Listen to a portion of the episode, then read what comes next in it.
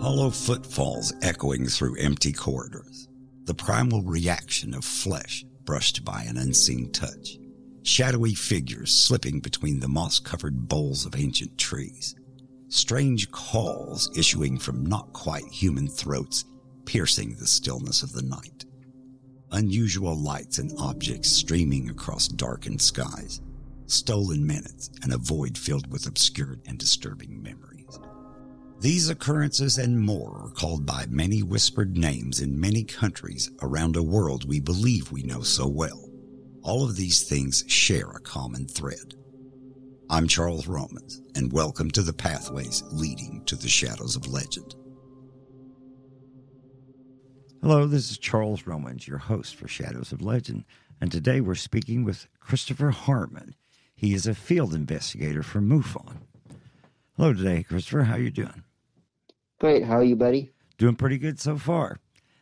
Might want to give our, our, listeners a little bit of background, explain what MUFON is to them, and uh, your connection. Sure. MUFON is the Mutual UFO Network, and we investigate UFO sightings as well as alien abduction encounters. I work as a field investigator and in the ERT, where I work with people who have been abducted, and I help the people overcome their fear of abductions and help them understand just really what is going on. Okay, so uh, what area do you work out of, or do you travel all over? Before the COVID 19 pandemic hit, we did do a lot of traveling, but now a lot of it's done on, on computers. But we are currently getting back out traveling different locations and all over the world. Excellent. So, when did you first get involved with this? What is it? What's your story that connected you to MUFON, or led you to MUFON? Actually, I should say. Well, I had encounters when I was a, a, a child. I didn't know exactly what they were. I didn't know if they were ET or paranormal. I was too scared to turn around. But as I got older, I began to realize that it, it was ET because I had a being standing at the foot of my uh, uh, sofa one night around 2:30 in the morning, and it had. And I knew right away it wasn't a it wasn't a spirit or a ghost because it, it had a solid mass to it, and it looked right at me. And even the animal next to me, the cat, was looking at it too, so I knew it had to be ET. I'll never forget that. And then years after that, a few years later, I had my first UFO sighting uh, coming from the northeast. I looked up and saw a craft with lights. And what was strange about that, and I knew it was definitely a craft, was because it vanished just within a matter of seconds. It didn't move; it just completely vanished like a light switch went off. And, and uh, that I'll never forget that. What area, I mean, geographically speaking, what area was this in when you had these encounters? Um, I live in a town called Green Valley, Illinois. It's a little ways down from Peoria, Illinois. Okay. And uh, did you uh, experience these sightings? Uh, just to clarify a little bit, was it in a more urban area or more rural area? A rural area. Okay. So now, I'm assuming. Well, I guess I should just ask, what age were you when you experienced the first one? On my first encounter, I would have been, shoot, I would have to say 16, maybe between 15 and 16. Okay, so you, so you weren't like a, a very young child. You were basically a young adult. Right. I had dreams even as a child that didn't make sense, but that was the first one that I could actually state state for a fact that I knew something was going on. Well, now look. Speaking of dreams, they're looking back on it. Do you think maybe those were less dreams and more uh, maybe repressed memories? I think they very well could have been. Of course, I can't prove either way, but I think it very well could have been uh, because as I'm getting older, I'm beginning to remember some of those dreams, and, and I'm almost to the point where I think they were more than just dreams. Well, as you said, it'd be difficult to prove something like that with any kind of uh, hard evidence. Right. There seems to be a little bit of uh, a difference here when when you're talking about something that uh, is uh, well, I mean, it's all paranormal because it's out of the ordinary. But uh, when you're talking about uh, extraterrestrials, seem, people seem to insist on more rigid and solid proof than they do in with, for instance, a supernatural occurrence. Right, uh, paranormal. Of course, a lot of people associate that with spirits or ghosts or or things that float around. But ET seem to be more of a uh, solid, can't see through an ET, and you pretty much know when they're there because I, have had enough encounters. I, I can kind of um, determine um, when they're in the in the area or they're when they're present. Well, that's pretty interesting there in itself. What what are some of the markers? What are the telltale signs that there might be UFO activity in the area beyond actually seeing a craft? Well, usually um, when they're in the area, you kind of get a uh, everything kind of stands still pretty much. You're, and then you see you you just kind of get a feeling to look in a certain direction. It's almost almost like they uh, give you some kind of a sign that you don't re- realize, but you, you just get a sense to look up or look this way. And for me, a lot of it is I just get that feeling. Uh, I, I'm I'm trained to the point where I know the difference between their feelings and the feelings of like let's say you or a parent or a guardian. I see. So, how many of these experiences did you have before you uh, become connected with MUFON? Oh, I would have to say anywhere from fifteen clear up to at least twenty that I can I can count for sure. Um, and these experiences uh, led me to becoming a paranormal investigator, and well, first led me to being curious and studying a lot of this stuff. Yes. It led me to become, then led me to become a paranormal investigator, and through that is when I heard the term MUFON. And when, some, when I asked what is MUFON, they told me immediately a light a light went off in my head. I knew right away that was my uh, calling card in a way. I knew I had to join MUFON to to really figure out what was going on, and I did. So, what was the process there? I mean, just a curiosity question here for other people that have had similar experiences. How do you reach out to MUFON and and become part of their field research team? Well, you can find MUFON um, if, uh, at MUFON.com, uh, or if you just look up UFOs online, there'll be something surely there that'll say MUFON. But once you uh, log to their webpage, there's a drop down menu uh, that says Become a Field Investigator and then you simply uh, have to buy their uh, study manual. They call it a handbook. It's, it's a like a great big book full of uh, information, and it's pretty easy to read. It's all simple words, and once you uh, study that, you can take the online test at their at what they call MUFON University. It's like a UFO college. Take the test, and w- when you pass that, you'll get a call from your state director or somebody from MUFON, and they'll get you set up and uh, get your information and get you on your way to investigating your first uh, sighting or case, as we call it. Well, I would say in an organization spread out is that they do need as many field investigators as they can get, really. Yeah, just in the United States alone, we can sometimes get up to 700 cases. So we can always use the extra help. So if anybody's listening, please join MUFON and, and uh, help us investigate and find, the, find out what's going on. So, how much investigating have you done with MUFON so far? Close to 80 to 85 cases just in, uh, in the last few years alone. So, if you don't care, walk us through the investigation process. Say, uh, I don't know, I, I, right now I'm in Ironton, Ohio. Say there's a report in Ironton, Ohio that there's been a sighting of, of a spacecraft. How do you go about Sure. what's the process? Well, usually the process is that you'll get a uh, email stating that you have you've been assigned a case. Uh, the email will have a brief overview of what the case is about. Once you have read through that, you can log on to the uh, MUFON.com and put in your uh, login credentials. Go in and read the entire report. In the report, it'll have names, phone numbers, addresses, um, locations, streets, street addresses. You can uh, email the witness, which we normally do. Introduce yourself, let them know who you are, what field you work in, and that you want to offer your help or support, and that let them know you're you're the assigned investigator to their case. You'll be assisting them, and ask them if if there's a good time to interview them. Normally, we uh, will interview a person within a few days after we get assigned the case. We let the witness pick the time and date that they want to be interviewed. That way, they don't feel rushed or feel pressured. And I, I we interview them. Go ahead. I, I was going to say, I'm assuming that it's up to the witness whether they want an in person interview or a telephone interview, something along those lines. Uh, yes, if, if if one of us is close enough, we could do an in-person interview. But if, if the case isn't real serious, we could just do it over the phone. And sometimes they feel better just to do it over the phone. They feel less pressure, not having to feel like they have to give out certain information. We, we let them say what they want to say, and then we just kind of take it from there.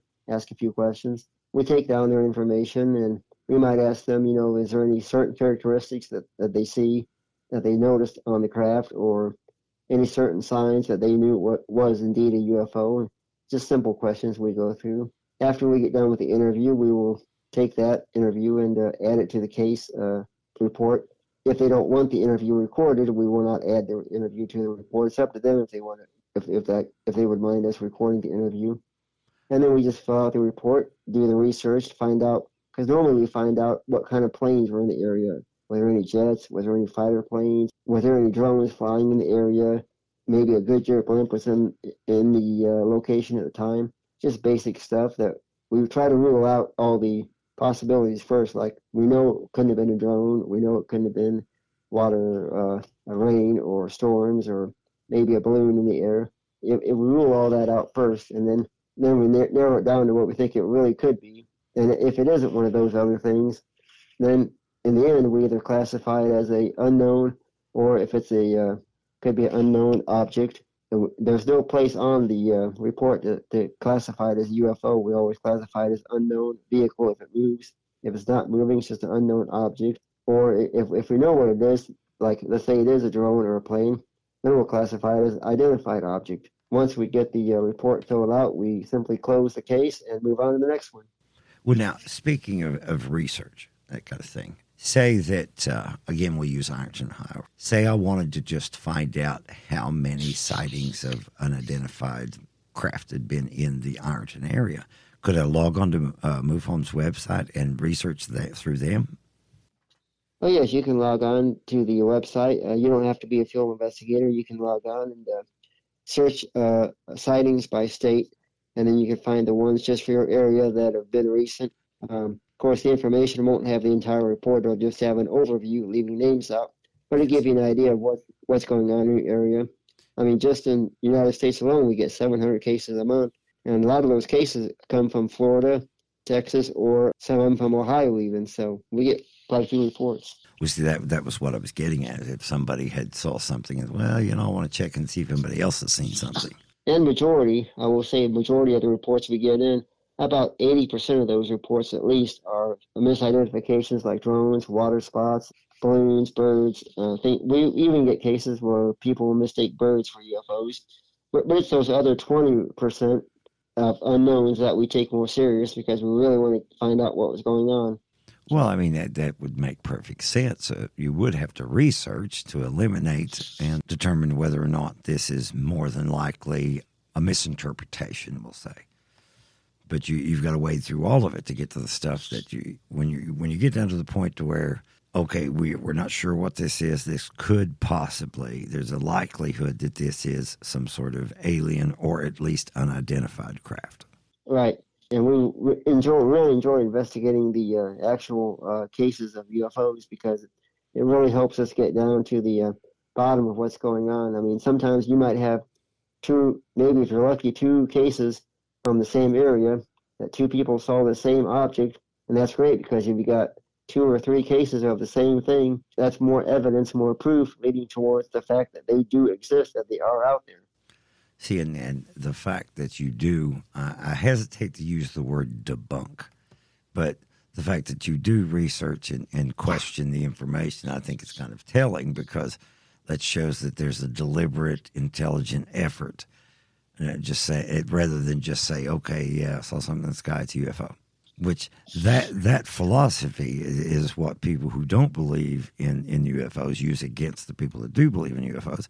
It's like, oh, well, you think everything's UFO. So I was going to say you're, you're correct, and some people that have not that are considered skeptics, when they do finally have their first sighting or their first encounter, then, then they kind of turn around and say, "Well, I guess there is something going on out there," because you you can you can have just one sighting or just one one moment with a craft that you saw, or maybe you actually seen an ET, let's say. And all it takes is one moment, and that turns your whole belief system around. Well, yeah, it, it's a question, and I've said this before there's very little proof that uh, everyone would accept. But if a person has had a firsthand experience with something, whether it's uh, in this case extraterrestrials or, or the supernatural, at that point, that person themselves, they know. So it's it's no longer about needing proof; it's about convincing other people. Right. And of course, you're not going to be able to convince everybody. Even even years from now, we'll, we'll be in the same boat. People, some people will believe, some won't. But uh, it's those that do believe and take this serious, like us researchers and investigators, that we will get to the bottom of it someday, hopefully, and be able to prove beyond a shadow of a doubt that they are there. Well, if nothing else, you're building a, a solid database of information. Right, and just with the database, just with the data we've had in the last 20, 30 years, even that just alone is enough to, I would say, enough to prove that they are out there. Because if, if, if you got one person, this is pretty interesting because if you got one person in another state that's reporting the same object that somebody, let's say here in Texas or Illinois, yes, and they both have the same information, then that, that's proof that, that there is something of that nature out there. Because two people saying the same thing that don't know each other can't be uh, can't be wrong. I mean, well, it, it sets a plausible precedent, is what it does. Because uh, I've used this description before that uh, long before there was any kind of connection of uh, well, heaven forbid, cell phones, long before mail even was truly possible, people were reporting instances of similar creatures half a world away. So yeah, that would seem to indicate that there's a germ of truth in almost everything. Oh yes, this type of stuff's been going on since since way back, and even in, in 1700s, 1800s, there's there's been reports of UFOs back then. Yes. And, and and here's the thing that I find interesting is the fact that they say that we don't have the technology that can fly a craft or, or can make something like that and yet the sightings and the reports go come back to 1700s, and, and they, the same things were being reported then. So, so you know, if people were reporting this stuff 50, even up to 200 years ago, and they're still reporting it, then there's something got to be going on because we can't, you can't dismiss the general public that all that that say what they saw. You can't. Well, and, and that goes back to what I'd said before. At least you're building a database so if, right. if you have eyewitness accounts, we'll say, and you have these eyewitness accounts dating for backwards 100 to 300 years, then that sets a precedent that people are seeing something. Right. And even some people even claim to have had encounters physically with the ETs, and uh, and even cases like that. I mean, we take we take everything serious, so it's it's great to uh, be able to work with everybody and and build, building a database and building a step by step process to helping us solve the unknowns of the universe. Well, and, and it's curiosity, and uh, the human animal, among other things, is known for curiosity. We we try to understand our environment, and at this point, the uh, UFOs, for instance, are part of the environment, regardless of what they ultimately are explained to be they are part of the environment and culture and everything else and the social awareness. And right. I mean, if you can if you can have fish and birds and alligators and different type of animals, I mean, you can have things up there in space too. There's no question because uh, whoever created all of this didn't, didn't, didn't, didn't just make us and quit. They kept going, I'm sure. Well, that would seem to be logical to me. So, stepping away right. from the research end of it and everything, let, let's get on a more personal level. I know you, you touched on a couple of things, but uh, is there a very uh, important personal experience with uh, UFOs that you would like to share? Um, yes, I had one uh, personal experience. Uh, I touched on this a little bit earlier, but uh, there was one night in particular when I woke up and there was a ET standing at the foot of my bed.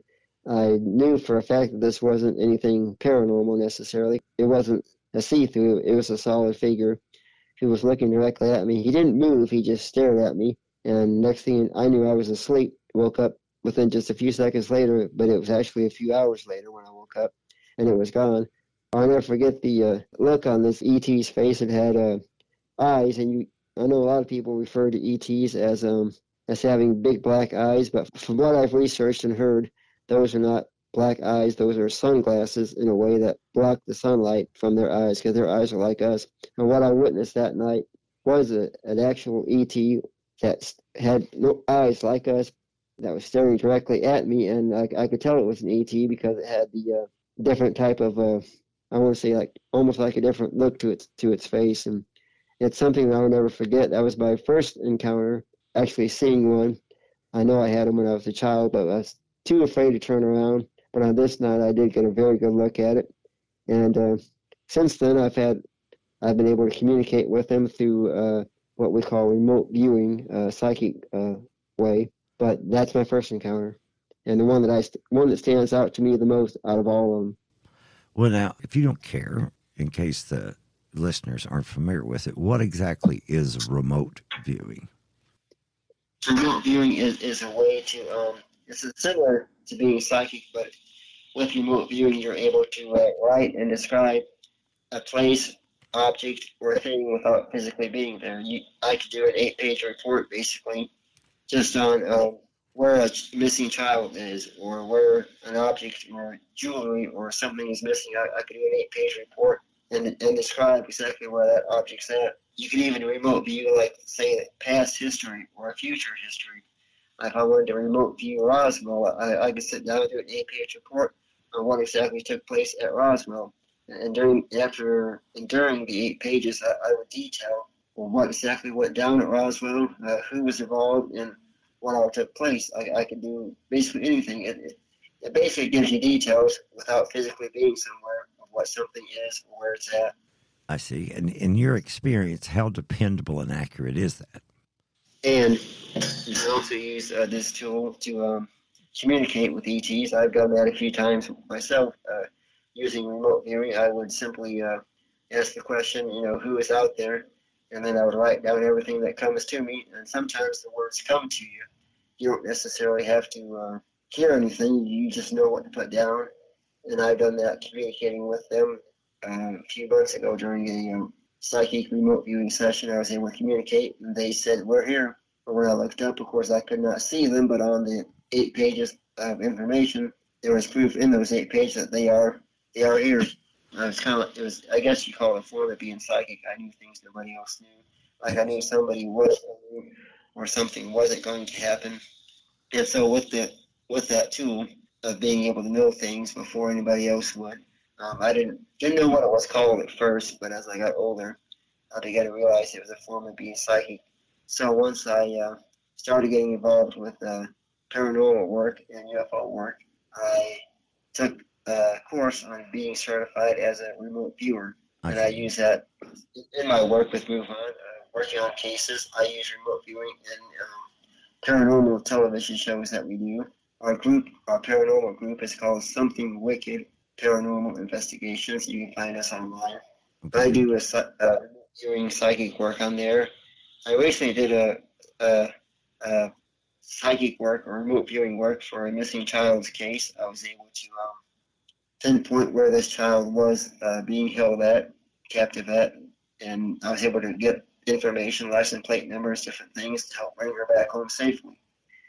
Um, I also do remote healing where I can heal people who have aches and pains. Um, that's not that's, that particular type of work isn't instantaneous. It takes a few sessions to begin the healing process, but it's a lot of uh, interesting work that I do.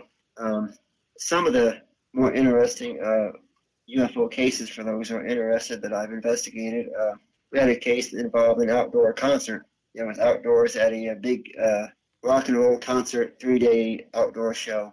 And during those three days, uh, people in the audience saw what they believed to be a spacecraft uh, fly over and hover in the middle of the um, concert. And they had photos and video evidence of it. Mm-hmm. It took us and MUFON a long time to uh, figure out what exactly was going on because we did all the research we possibly could, interviewed all the witnesses, and yes. we could find no explanation to explain what this was other than it must be a UFO. The photo evidence looked perfect. You, you look like a your classic um, classic flying saucer. But then finally, when the photos, because none of us were at the concert, finally when the photos started to come in, uh, we began to realize looking at the photos, there was one particular photo of the stage lights. And when we saw that photo, what, what we found out was the stage lights were reflecting in the night sky, making it look as if a UFO was centered and hovering over the audience and the crowd. But there are some actual UFO uh, cases I've done, including um, missing time. There was a gentleman I worked with.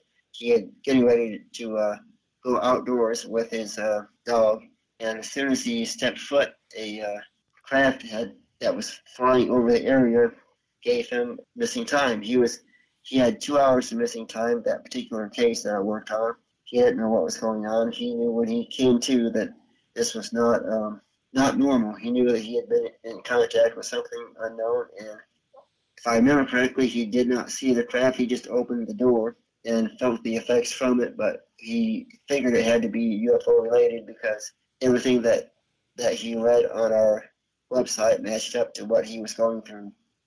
Another case that did involve uh, actual sighting of a UFO, and I saved this for last. Um, this particular case, a gentleman was going outside with his friend to have some uh, drinks, and they live out on a farm. And while they were there on the farm, um, getting ready to have their drinks, uh, beer, uh, yeah. right before they got the uh, liquor opened up, a black saucer, kind of a tic tac shape, flew right over them. And as soon as it vanished, as soon as it went over, which only took a few seconds for the craft to go over, as soon as it went over, it was now 5.30 in the morning. They had lost almost nine, eight to nine hours of missing time. And and this gentleman called me to to uh, figure out what was going on. He, he filed a report. I investigated the report, uh, walked him through the processes of helping him understand what was going on, what what he really witnessed, and everything. And it just goes to show that sometimes a craft or a UFO sighting can happen We at least expect it. And in most cases, that's the way it is. Nobody expects this stuff to happen. But to have nine hours of missing time, that's pretty um, bewildering because what you, what happens during those nine hours? Well, Usually, most witnesses those nine hours, um, and the fact that this gentleman did uh, not remember, that's why he contacted us. But he was wondering what happened during those nine hours, so I was able to fill in the missing blanks, give him an idea of what might have happened. All right, moving on to several um, encounters with ETs and abductions. in this particular case, um, I worked with her and still speak to her occasionally. She's been through so much in life, and she thought she was being punished by all of the ET uh, contact. But I will say that most um, encounters and that people have with ETs, none of it is harmful. Most of the cases I work with, it's all very peaceful, and uh, nobody's nobody that I've investigated or worked with has ever been harmed. Everything's been pretty much peaceful. It's just the fear that initially goes into having contact.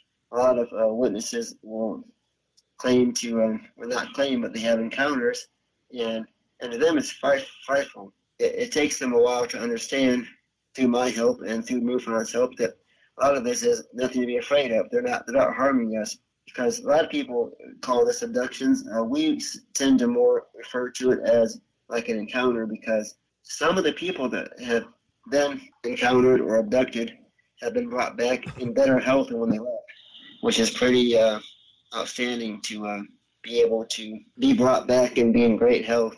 Well, I and would think it would be, yes.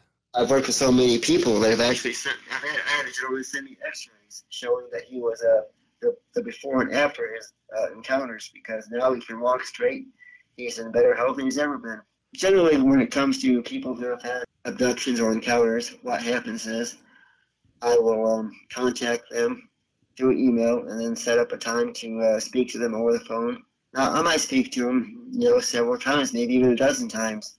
Just speak to them like a friend and uh, help them understand and cope and, and, learn and grow from their experiences. So, a lot of times with my help, I'm able to take the the, the fear away. I use meditation to help them understand, uh, help them cope with their encounters because the meditation that I that I do with a person, um, it takes their mind into a different location. I'm able to give them a like a beautiful beach or a countryside or flowers or things to look at at night to help them relax and go to sleep because a lot of the a lot of the people they once they start having encounters they're afraid to sleep.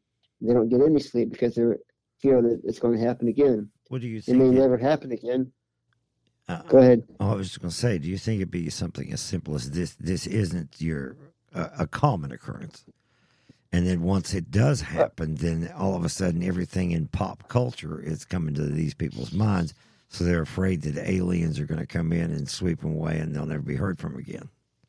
Do you think it's right? I mean, go ahead. No, I was just going to say, do you think that that could be one of the reasons that, that people are, are afraid when this happens? Oh yeah, very much. They could, they could be afraid just because the fact that once they experience it, they get that fear into them. It's hard to get rid of it, even even if it never happens again the fact that you had it happen one time, that fear is, is in your mind and body for life, and, and it's something that never goes away. Well, in a very and, real way, it'd have to be almost like a home invasion, wouldn't it? Because you didn't invite them in, and and they just showed up.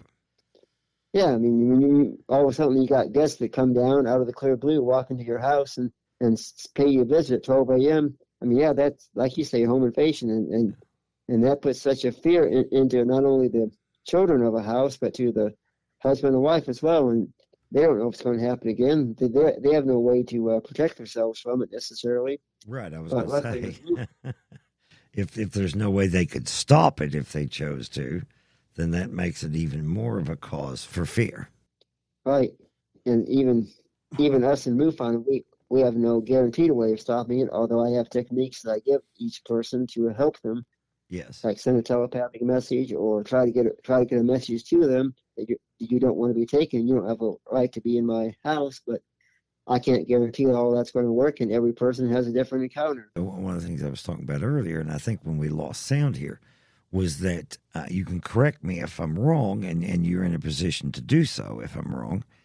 But uh, a lot of people have reported communications with these ETs, and it's been strictly nonverbal, it's been telepathic. Yes, very much. In fact, there's there's more because uh, telepathic messages being sent to to the person or the individual like us than verbally. A lot of ETs don't speak uh, like you and me, so they do everything by telepathic.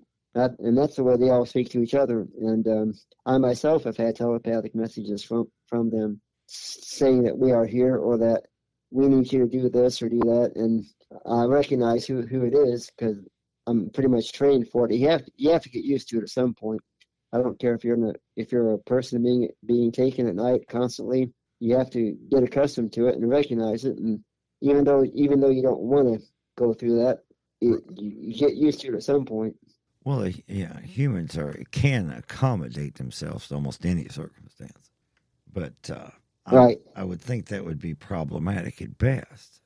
Oh yeah, and and then when I work with these people, I'll ask them, you know, because a lot of people, even though they're being healed and being being well taken care of by their ET victims, there are some that aren't. There are some ETs that will take a person and, and do physical harm. And I wish I could help every person uh, not have to go through that. I give them the best help I can. But uh, I always tell the people, you know, if, if you can if you can send a message somehow in your mind, communicate with them, let them know they are no longer welcome in your environment then, then they should leave. And you may have to say that multiple times. And I tell them that. Make sure you repeat this over and over, night after night. Let them know that this is your house and they are the ones that are not welcome. And then there are some people I work with that they find their ETs to be very peaceful and very kind and loving, and they don't want the encounters to stop. We don't have too many of those, but occasionally I do work with people that have been so blessed and healed by the ETs that it's almost like years have been taken off their life. They're able to move around better and and see and hear better, and so they're thankful for their encounters. Some aren't, some are.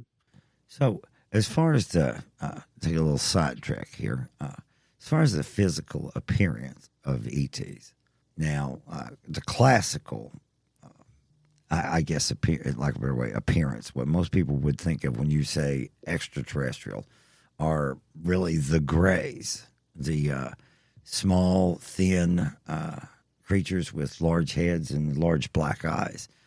But how many different types of uh, ETs have you uh, interviewed people about? I would say at least at least ten different races uh, that I know for a fact. Um, some of them are the grays, and the grays can be a little bit mischievous and harmful. But some of the more pleasant ones, like the as we call the Nordic beings, or even the Council of Eight or Four, that if you've heard Kathleen Marden mention those, um, they tend to be more helpful and kind and peaceful. But some of the Greys can be can be a little bit more mischievous, and they are the ones that tend to do more harm than good. And from what I understand, the, Greys and some of the other races do not communicate with each other. They keep their di- distance because they don't want to uh, start a war or a fight within their own galaxies. Uh, the Greys are harmful. The Nordics tend to be a little bit more peaceful and the Council of Eight and some of the other uh, different ones you've heard Kathleen Marden mention, those are very peaceful and they will they only have our best interest at heart. And most of the people I work with, it's been more Nordic than it has uh, Council of Eight or or the Greys. They've been more Nordic beings that have been peaceful and kind. I've worked with a few cases that they did have Greys and they were very well harmed, and I had to get them out of that situation best I could on my end. Now, if you don't mind, uh, give me give me a little bit of a physical description of these other other beings that you mentioned, not the Greys, but the others. Uh, the Nordic beings can sometimes look just like you and me. They can come across as just being an actual person, and then they can also, in some cases, um, uh, re- reveal their true self by taking their because uh, because when they look like us, of course, they have physical clothes on and they walk amongst us. But when they reveal their true self, you can see a little bit more of a pale skin, and um, but, they still look a lot like us. They have hair, they have long hair, they have basically, and they can even speak like us. But when they show their true self, it's still similar to us, but just with a little bit more pale skin. I'm not sure how they change their skin color tones back and forth. Uh, the Council of Eight and Four they are more human than anything, from what I understand, and they can. Uh, they're the ones that do all the healing and the help, and, and really have our best interests. The Nordics do too, but the great, but the Council of Eight and Four and Nine tend to be very well at it. They they can heal a person just overnight, instantly. Um, even Kathleen could probably tell you stories on that. But yeah, they are very um very peaceful and kind. It, it's the, the Greys are the ones that that really have the ET classic ET look and and they're unmistakable. When you see them, you know who they are, and and you get a very very odd and eerie feeling from them. You know it ain't good. We know at, as you're describing these these different beings, and they're all visiting Earth. What kind of position does that put the human race in? Are we a creature of curiosity to them? Uh, is it research? What's your take on that? from what I understand, just based on my own based on my own experiences and communicating with them, they are here because they want to help us evolve. Because outside of where they're from, we're the only family they have. They don't have any other family other than other than each other and us. And they want to help us uh, populate, grow, and heal, and, and, and, continue on. They don't want us to destroy ourselves, which they're afraid that we're going to do in the long run. They're trying to help us uh, help, help us help each other and help us stay healthy and grow. And it, the problem is we have so much hatred here on earth that they can't get to every one of us in time to save us all. So unfortunately, some of us do uh, end up dying in some cases, but they do the best they can at trying to help us. And they're teaching people like me to help others through their training and their uh, their healing powers. They allow me to to use my uh, remote viewing uh, skills to heal and help other people. So I'm kind of like working with them to help others. And I wish everybody could could could uh, have a kind experience and, and learn to help others and grow. Well, I mean, it would be beneficial, even just from the uh, prospect of meeting a stranger, for that meeting to uh, be amicable and, and nonviolent and not result in anyone getting hurt or having to be killed. But uh, given the history of the human animal, that thought and that hope might be a little problematic. Right. Unfortunately, even we as uh, humans can't, uh, can't can't always get along and help other people like we should. Uh, there's a lot of hatred here, and I've even asked the ETs and during some of my uh, messages and speaking with them if they ever encounter uh, health problems or things of that nature, and they said to me that they don't uh, they don't have they, they don't have the health health problems like we do, but they have the uh, they do occasionally fight with the Greys and other ones. They try to keep their distance, but they do try to. Uh, but they do occasionally have encounters and fights, just like we do here on Earth. We have problems with each other. We fight sometimes, but uh, they they love for a world peace is what they really love to see, and they're and they're hoping it will come at some point. I just hope I'm live long enough to see it. Well, I mean that would be a definite hope that you could live to see world peace. So, in the meantime, what do you and, and MUFON by extension recommend you do if you think that you've had an encounter with an extraterrestrial or you've seen extraterrestrial activity? What's the standard advice? The standard advice, if you think you've had an encounter, would be to, um, of course, contact us and and file an abduction report. Let us know so we can so we can get you the help you need. Uh, what we normally would do is the advice we give people is to um, it, let's say you think you had an implant, maybe they put something in you. You're not for sure if they have, but it feels like maybe there's something there. We would advise you to go to the uh, hospital or doctor's office and get it checked out to verify it's there. But we always tell the people do not have it removed because if it's in you, then it's there for a reason for for health purposes, for monitoring your health and, and giving you the assistance you need. If you do have it removed, there's a pretty good chance it's going to get put right back in you because they can they can always put another one in you. Well, that's I've true. worked with people that I've worked with people that have had implants in their um, like their nasal area or i even in their arms, left or right arms, and they can feel it's there. And some people have had implants they didn't know they had it. They've went their whole life with something in them, never knew about it until they finally had a doctor's checkup, and there it is. But the implants are used, like I say, for them to monitor our health and our healing. And so, um, if you have an implant, if you think you do, leave it in there because it, it's for the better. Uh, it's for good. If it wasn't meant for good, you, you would know because you would have a feeling of it's not good. Okay. Now, uh, what would you say to somebody who just you know, unilaterally says, "Oh, man, extraterrestrials, it's it's just garbage. It's it's not real. People are making this up." What would you say to someone who who thought that way? I would tell them that you may, you may be a little bit skeptic because of the fact that you've never had an experience yourself. And uh, I truly believe, and I would tell the person, I truly believe that, and I know for a fact that they are real. I've had my experiences, and we, and I would let them know that.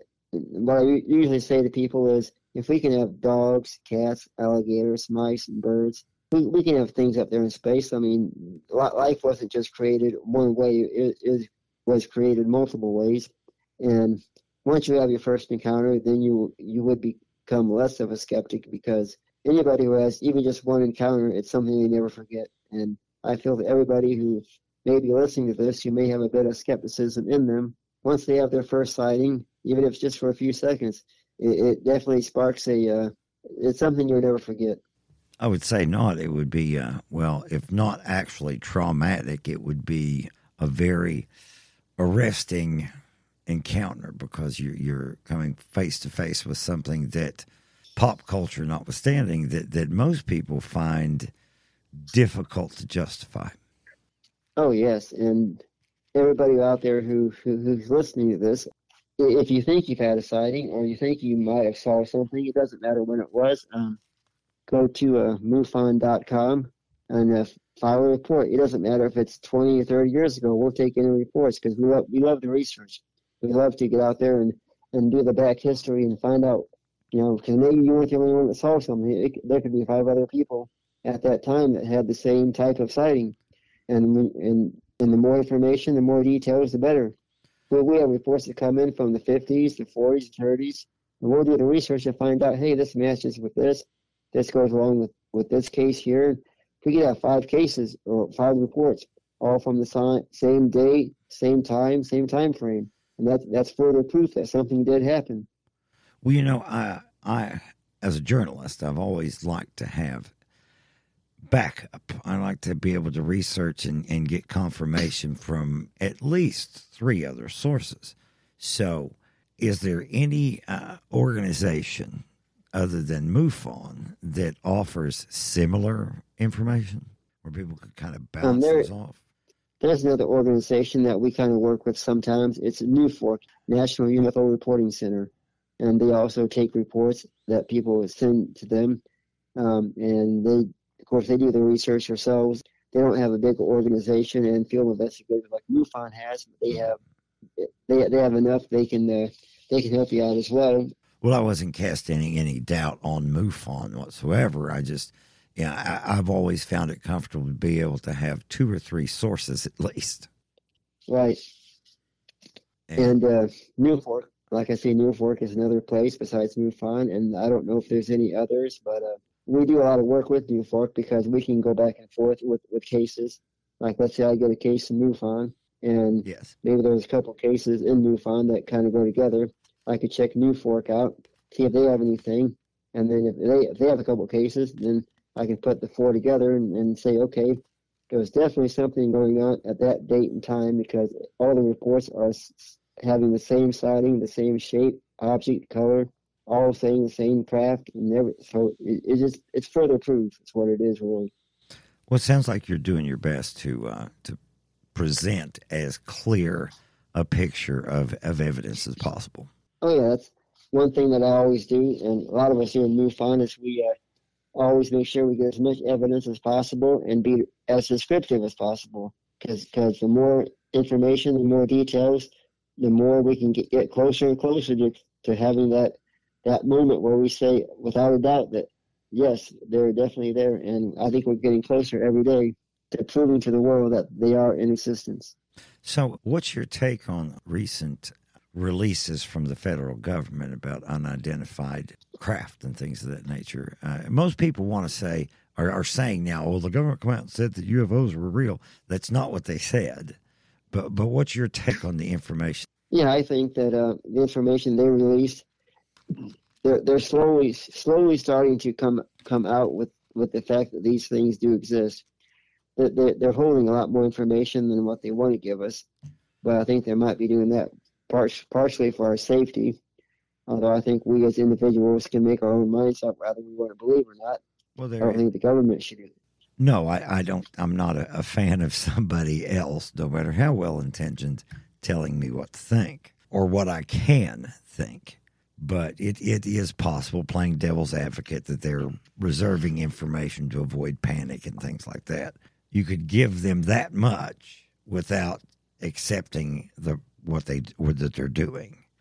So in reality, though, they could come out and say yes, there are UFOs, but that doesn't necessarily mean that they're alien. So, which is, is they're they're coming out saying that they can't identify these things, and it may be the first step in. And uh, again, this no precedent for this this might be the first step to them coming out saying, yes, aliens are real, and we met with them last Thursday. But not having said that yet, we're, we're left with what information we have. Right. And if you take uh, some of the things the government has said over the years in regards to UFOs, you know that they also do believe in it as well, just as much as we do. And I'm sure they're doing just as much research in some levels as we are too. I would like to think that we can all come together someday and and put all our information together and, and really, really, really educate the world on this topic. Mm-hmm. Who knows? Maybe it will happen someday. Maybe we'll all we'll all bind together and and let the world know, hey, here it is. Well, that would be good for that to happen because information should be free and it should be shared so that you can perfect that information. So, are there any other events uh, that happened to you or even to someone else that you care to share with us? Yes, besides having the ET contact, uh, I've also had paranormal contact as well. Um, yes. I've had, I've even had instant, instant cause I do paranormal shows on television and uh, different areas. Our group is called Something Wicked Paranormal yes. Investigations, and during some of those uh, investigations, I've had encounters with things that have gotten into me that I couldn't explain. I've been I don't want to use the term possessed. I hate that word, but it it has happened, and and I was lucky enough to uh, survive that. I've had encounters with uh, spirits that have uh, spoke to me and told me that they uh, were still around because they've lost their loved ones. Um, of my personal experiences that I've had, besides being possessed once, which I don't normally get into, I've had other encounters with spirits um, coming to me and and showing themselves, letting me know they're there. I spoke with them and asked them, "What are you here for? What do you want?" They they say that they have a message to get to their loved ones, or they or they have a message to give to me. I've had spirits uh, give me messages saying that uh, you need to be careful with your life. Things are going to happen on this date or that date. And I take everything serious. I I remember everything, even write stuff down. And so all, all of my experiences, whether it be good or bad, has led me to uh, being able to assist and help others in MUFON and in psychic work. So I look at everything as being like a uh, like a building block to, to to get me to where I need to be in this life, where I'm at now. So how can people reach out to you if they want to ask you questions or view some of the the things that you've experienced? Do you have a master website or contact information where they can uh, reach out? Yes, if you want to contact me, you can find me at a. Uh, I'm on Facebook with Crappie King. It's a fishing fishing name, Crappie King. You can find me on there. You can message me at mufon.chris at yahoo.com. And if you want to learn more about ETs and UFOs, you can look me up on mufon.com, the website. I'm there along with a lot of all of us, and we're and I'm sure if you look at mufon.com, you'll find something you can't live without because it, it, it's a database full of information, and we're always willing to help. And if you need psychic work done, psychic help, you can contact me at mufon.chris at yahoo.com and I'll assist you there too. I do everything from the heart, so I don't charge uh, anybody any fees. I believe that uh, the best way to help is to take your take your knowledge, your hands, and, and give it assistance. I don't work for money. Well, see, now that's uh, that's refreshing in in an age where everybody wants paid for everything. So, I mean, it's nice that you're willing to help people. Yeah, it, it's very wonderful to be able to help uh, heal people and, and help them find things and just help them with their ET experiences because I mean, the ETs don't work for money, and neither does uh, a lot of the other spirits and things that we can't see. They, they all work for free because they want to make a difference. And, and so I do the same thing they do. I give the best help I can and uh, do the best I can to change the world for the better. Well, that you know, honestly, that's all any of us can do. Right. But uh, well, I want to take this time to thank you very much for being on the podcast. I really appreciate it, and I'm sure that your story will resonate with a lot of the listeners. And uh, hopefully, there'll be more people reaching out to you for information and help. Yeah, thank you very much. This has been a wonderful hour speaking with you, and uh, come back and do it again some year someday. Definitely, and we look forward to having you on again. Thank you very much. This is Charles Romans, and on behalf of myself and our guests, thank you for joining us on this walk through the shadows of legend. If you like what you heard, please follow us and visit our website at shadowsoflegend.com and support our Patreon page to help keep the content flowing. And if you would like to be a guest and share your own brush with a stranger paranormal, don't hesitate to email us and include a contact number. The strange and surreal, the normal and the paranormal are all aspects of the world in which we live. As you reflect upon the stories we have shared, keep in mind that the people sharing these stories are actual real people just like us. Were the stories shared compelling enough to be given credibility, or should they be relegated to the deeper part of the shadows? But when determining this, it might be a good idea to keep an open mind, because when we look around, we might discover that our own world is less brightly lit than we once thought. Until next time, I'll be waiting for you in the shadows of legend.